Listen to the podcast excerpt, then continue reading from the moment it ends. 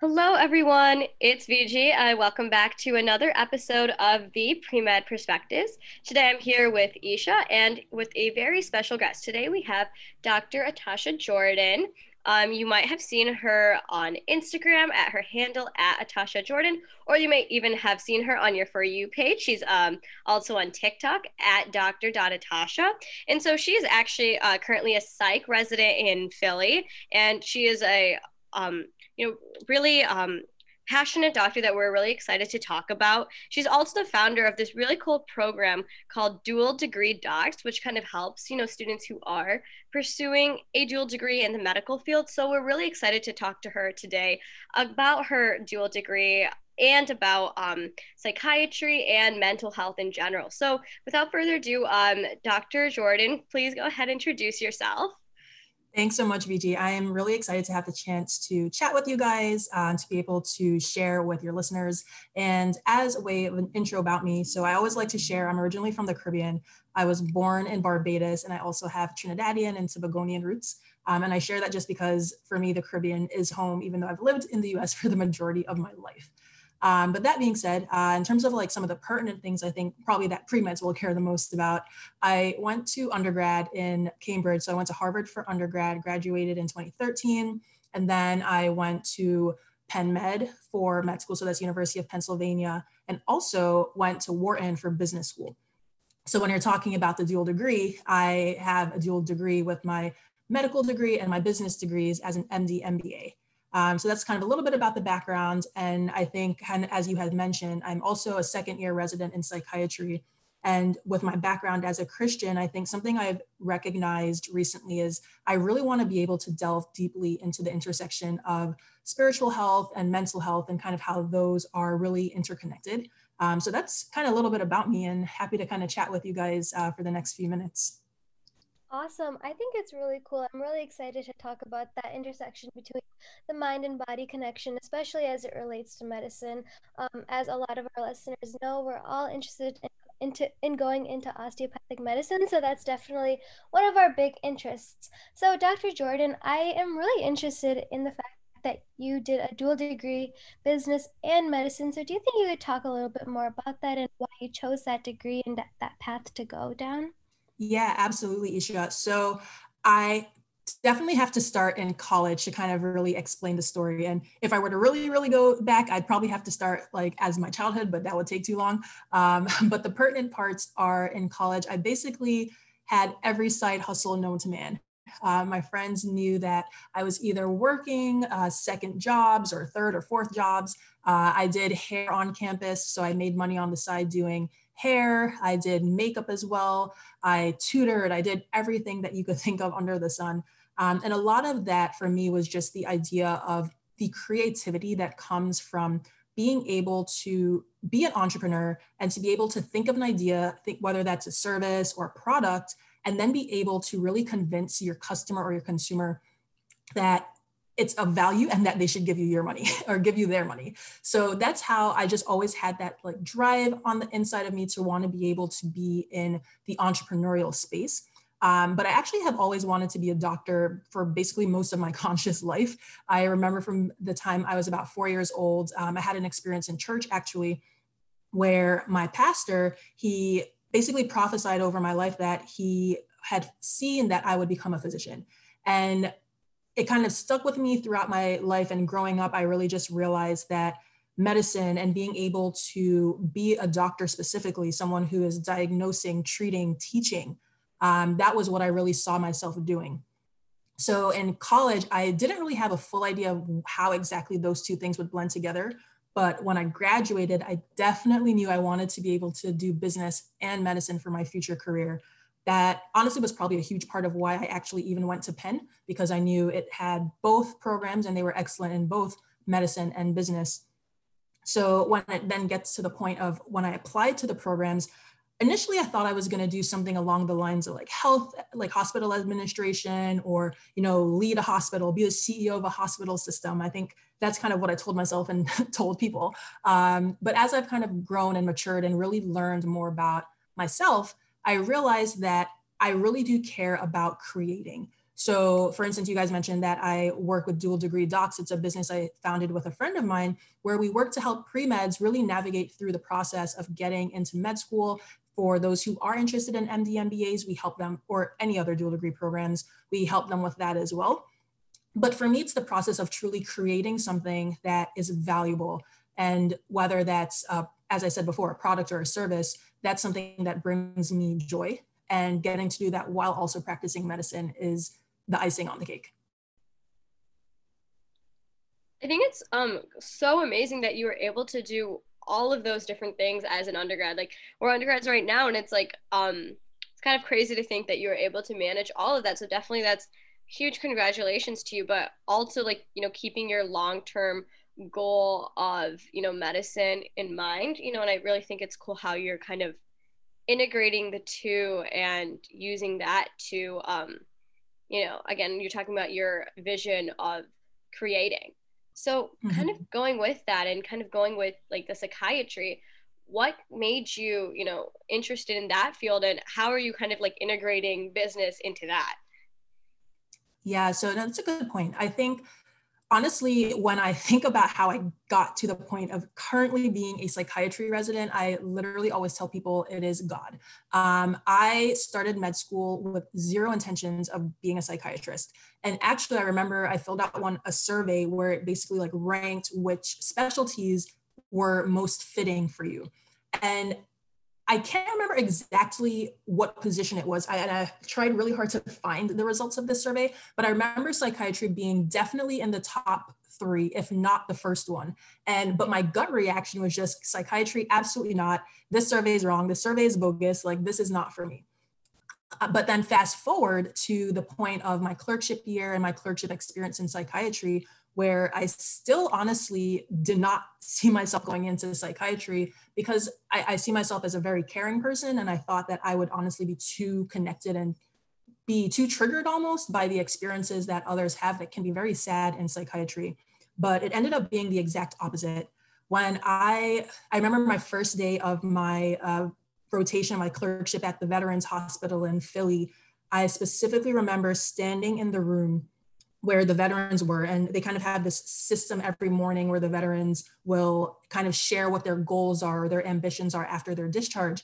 And something about that meeting really touched me i think in a spiritual way of being able to see the hope that the veterans had for their recovery from their mental illnesses. And that hope that the patients had really resonated with me in a way that I found to be really beautiful. Um, and in a way that I thought, wow, like it would be really great to be a part of that process to help people who are experiencing mental health challenges to experience recovery and to experience wellness. And really, just kind of over the course of that rotation, and then with my sub internships as well in psychiatry, it really was incredibly clear to me. Not only did I love the work, I loved the patients, uh, I think I was also really good at it. I think it's always nice to get reaffirmed when you're good at the thing you like doing. Um, so that's how I ended up in psychiatry because I really had no intention of doing it, but I felt very much pulled toward it. And I'm really happy because I, I love my experience now as a psychiatry resident. So I'm glad that I eventually was pushed in the direction towards psychiatry. Yeah, you know, I think it's crazy how you'll think that you're going to do one thing and then you end up at the next. I know that I did not plan to come to MSU for undergrad. That was probably like, I was like, I'm not going to end up at MSU. I'm probably going to end up somewhere else. And I just think it's crazy how sometimes the things that we think are absolutely not going to happen are the ones that actually end up happening. Mm-hmm. Oh, absolutely. And that's one thing now, whenever I give my mentees advice, and I love mentoring students, I always say expect the unexpected and be prepared for things to happen that you never could have imagined. Um, and I think when you allow yourself to be open to the fact that life honestly can just be so, so different than you thought, it can be even more beautiful than you had imagined. So yeah, no, I think it's it's true. I think honestly, this year is probably even giving us a better idea of the fact that we cannot predict at all what is going to happen in life. Oh, absolutely. I mean, I got an apartment this year for the first time thinking that the experience was going to be completely different. And then I kind of went into it like dreading it because I was like, oh, we're not going to have classes. It's going to be horrible. But yeah, like you said, it's just a whole different type of beautiful. And I'm loving it. I'm loving it. Even though we have a pandemic, it's just kind of nice to just be with my roommates. And yeah, so life can definitely take lots of turns and you just have to kind of appreciate it and love it. So I actually want to talk to you about your residency. So yeah. So residency, as most pre-meds know, is a super scary time, a super super difficult time. So do you think you could give us like the reality of residency, especially the psychiatry resident? I think that that's like something that we really haven't talked about on the podcast yet. How like what are the hours? How how do you manage studying with with your residency? Give us all of that. Okay, yeah, for sure. I'd be happy to. Um, I think so. In addition to feeling connected to the work and to the patients, I would be lying if I did not say I also felt connected to the work life balance. I really, really, really enjoy the idea that I, as a psychiatrist, could create a life where there's a defined period of time where I was at work and being able to be effective for my patients, but then I could go home at a reasonable hour and enjoy life outside of work. So that to me was one of the big draws. Um, so thinking about psychiatry residency, I'll kind of start top down and give a good idea of what it looks like. So it is a four-year residency. Um, a lot of programs will be split kind of in half where the first two years are mostly inpatient. So you're dealing with acute psychiatric illnesses, uh, some consults, you're dealing with emergency psychiatry as well. The second two years tend to be outpatient. So that's where you're kind of seeing your follow-ups or new patients on the outpatient basis where you're doing like medication management or also doing some therapy as well. So as I mentioned before, I'm currently a second year, so I've only experienced at my program the inpatient perspective so far. And I think one of the things, big picture wise, I would definitely say psychiatry compared to other residency programs, we have a much better work life balance. So we have time to do good work, but then also go home, rest, relax, do things that make us feel restored, make us feel whole and well, whether that's mentally, physically, spiritually, emotionally, all of the above. But intern year, regardless of what residency program or specialty you're in, intern year is hard. And psychiatry intern year residency is no different. Uh, I think when I went through my intern year, I enjoyed my psychiatry work quite a bit, um, but we were basically, it felt like I was always on call. We had a weekday call, we had weekend call where we were working a lot of weekends. And then when you were doing your non psychiatry rotations, you basically were just always working. That's what it felt like to me. So, intern year, definitely, definitely challenging, but you learn a lot. Uh, so that to the point now, as a second year, my call schedule is way better. We only do one weekend call day per month, which is beautiful. So that means I basically have three out of four weekends off per month, which for residency is not very common. Um, so that's something I enjoy because I feel like I get to live life while still doing good work throughout the week. And we're doing a lot of kind of, as I said before, the inpatient acute work. And then for my next two years, once I get to the third and fourth year levels, then I'll get to learn more about outpatient, learn different types of therapy, whether that's one individual therapy or family therapy or group therapy, all of those different kinds of uh, therapy modalities will be, I guess, new skill sets that I'll get to add to my toolkit. Okay, so I um thank you for running through that. So obviously it you know seemed like the intern year is a lot, but um so with that kind of how do you kind of balance your like you know mental health with all of that or you know i know you're really into spiritual health as well so kind of how do you you know balance those and how do you use that to make you feel better? Oh yeah so i definitely want to talk about that because um, for me personally and for a lot of people actually if you were to think about even just the us as a whole so it the data show that still to this day even though the country is becoming less religious the majority of people still are religious and or spiritual. So over 50% of the country is, identifies as religious and about 75% identify as spiritual. So that's important information to know because for me as an individual, but then also for the patients that you guys will treat in the future, for just the people you interact with on a day-to-day basis, recognizing that spirituality and spiritual health is so integral to how we feel well Um, and one of the things to think about of what it even means to have spiritual health, right? So there's tons of different ways that you can think about what spiritual health is. What I like to think about, um, some of the research that I've kind of looked into, kind of thinks on two spectrums. So you have connection, and that's connection to God or a higher power, to others, and to nature. But then you also have a sense of self and sense of purpose. So for me, it's important to really identify and kind of outline what spiritual health is because when you're looking to feed into that and to nourish spiritual health, you have to kind of understand what it is to begin with. Um, so for me, the things that I'm able to do that allow me to connect with God, connect with other people, connect with nature. I go on lots of hikes. So even though I live in Philly, I, what I love about Philly is it's super close to a lot of nature actually. So I get to go on hikes pretty often. I go to church. I'm involved in my church. I have Bible study with my church. I connect with others and with God. So whether that's praying, reading my Bible, things like that. So those are things that feed me spiritually from a sense of self, sense of purpose. I am continuing to find on a daily basis what brings me joy, the thing that makes me excited, the thing that makes me feel like I'm fulfilling some sort of purpose in the world. Psychiatry is a huge part of that, honestly. Like, I actually really feel that um, a lot of my purpose on this planet is to be able to be a good doctor and to be able to treat my patients. So that brings me a lot of joy. Um, and I think what's really great is that psychiatry, because of the good work life balance, allows the time for that. From a mental health perspective, I think there are a lot of things that go into that. So, what is mental health, right? So, it's the idea of how our thoughts, our emotions, our behaviors are intertwined and how they are working either well or there's some kind of dysfunction in those three that causes maybe mental illness or challenges that people might have. So with those things, I, I, would recommend, honestly, I always recommend therapy to basically everybody. I think regardless of whether you have a mental health illness or whether you're just someone trying to make it through the challenges of day-to-day life, therapy can be incredibly helpful for that. And it's something that I personally have found to be incredibly helpful for me as I progress just through my journey um, of life. So that's probably one of the biggest things I do for my mental health and just connecting with my friends and doing things I enjoy, like doing some interior decor projects at home, playing Scrabble, stuff like that, um, are really, really helpful. And so, yeah, I think I have the time for it, the space for it, and being able to prioritize it because I care so much about my spiritual and mental wellness that I want to make sure I emphasize that, but also trying to make sure that I kind of open up the conversation for others to think about their spiritual and their mental well being as well. Yeah, I think it's really important, especially as a doctor, to realize that a lot of Americans do believe in God, and especially if they're in the hospital, if they're going through, you know, crises like like whatever they're going through, they're going to go back to God, and that's what's going to give them comfort. So I think it's really important as a doctor to understand that and to be able to comfort your patient from a spiritual and religious point of view.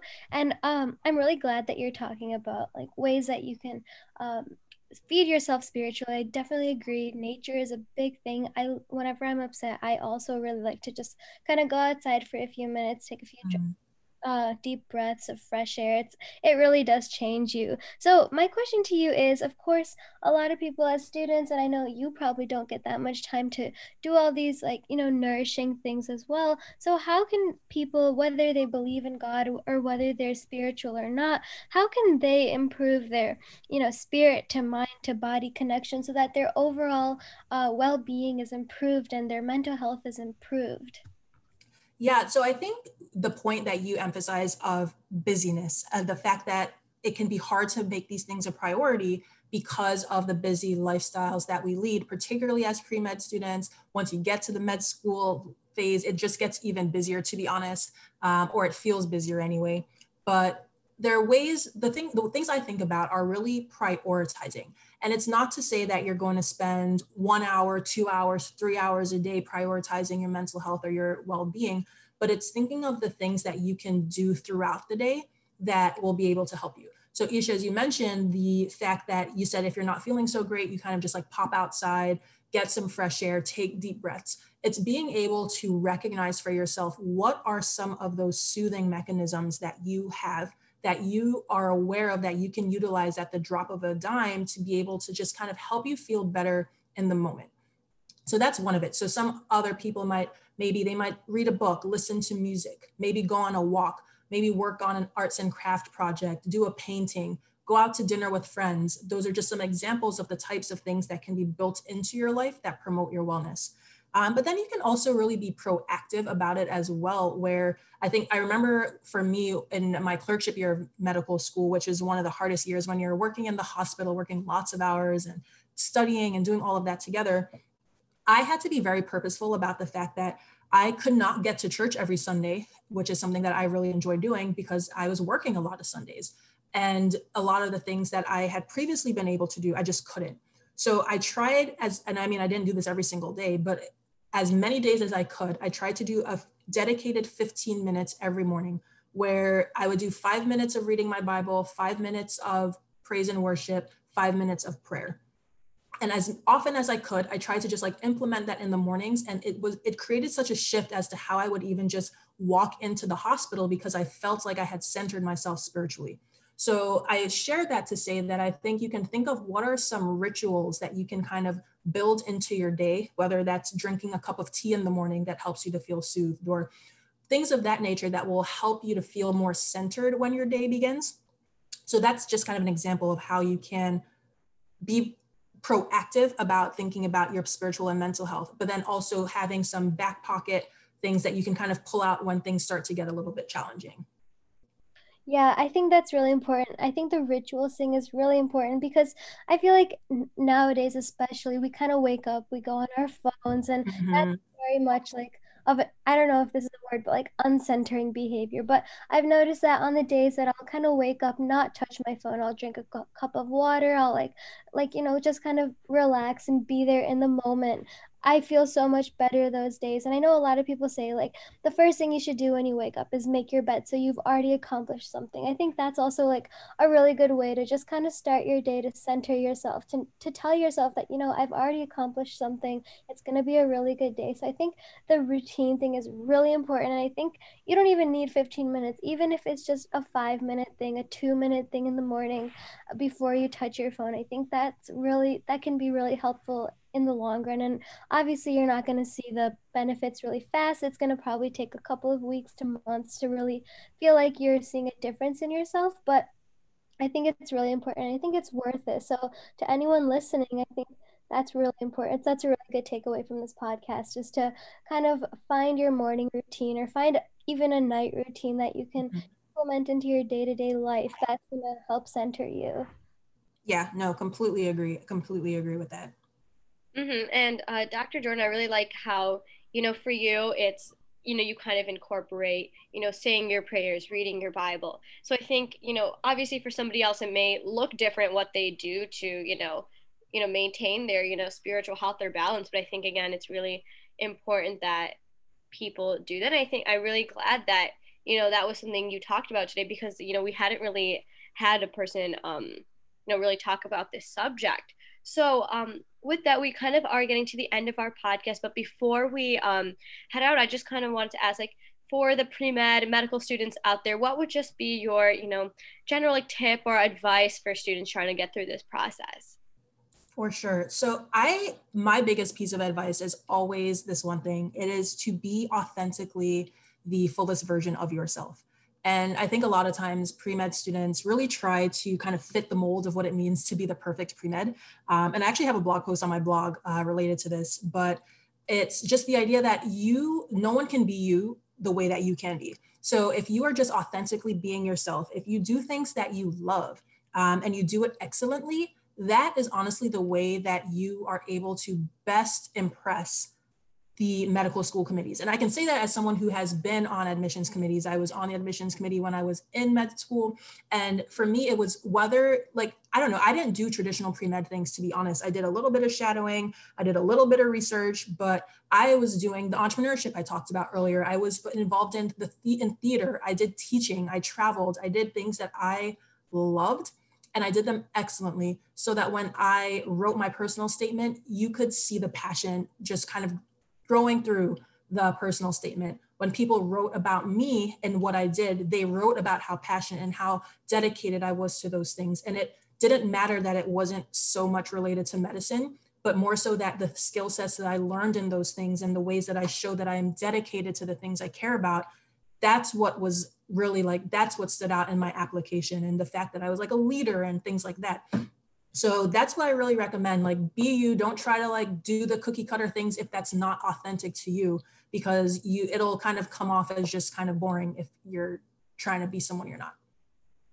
Mm-hmm. Thank you so much, Dr. Jordan. I that is definitely a piece of advice that you know, like I think it's really um, important to remember because a lot of times people can get caught up in trying to be the perfect applicant. Well, the perfect applicant isn't one ideal. It's each person, you know, it's really, you know, it's, they have to take different paths to be the best that they can be. And so I think it's really important that, you know, you mentioned that so that maybe one person's route won't look like someone else's. So again, thank you so much for um, taking the time out of your busy schedule to talk to us. We really appreciate it. Again, everyone, make sure to check out uh, Dr. Tasha's um, Dr. Atasha Jordan's like content. Again, her Instagram is at Atasha Jordan. She's also on TikTok at Dr. at Dr. Atasha. Um, she, again, she was a wonderful guest to speak to. And um, catch us next week at the Pre-Med Perspectives. We will have more content for you guys. Thank you.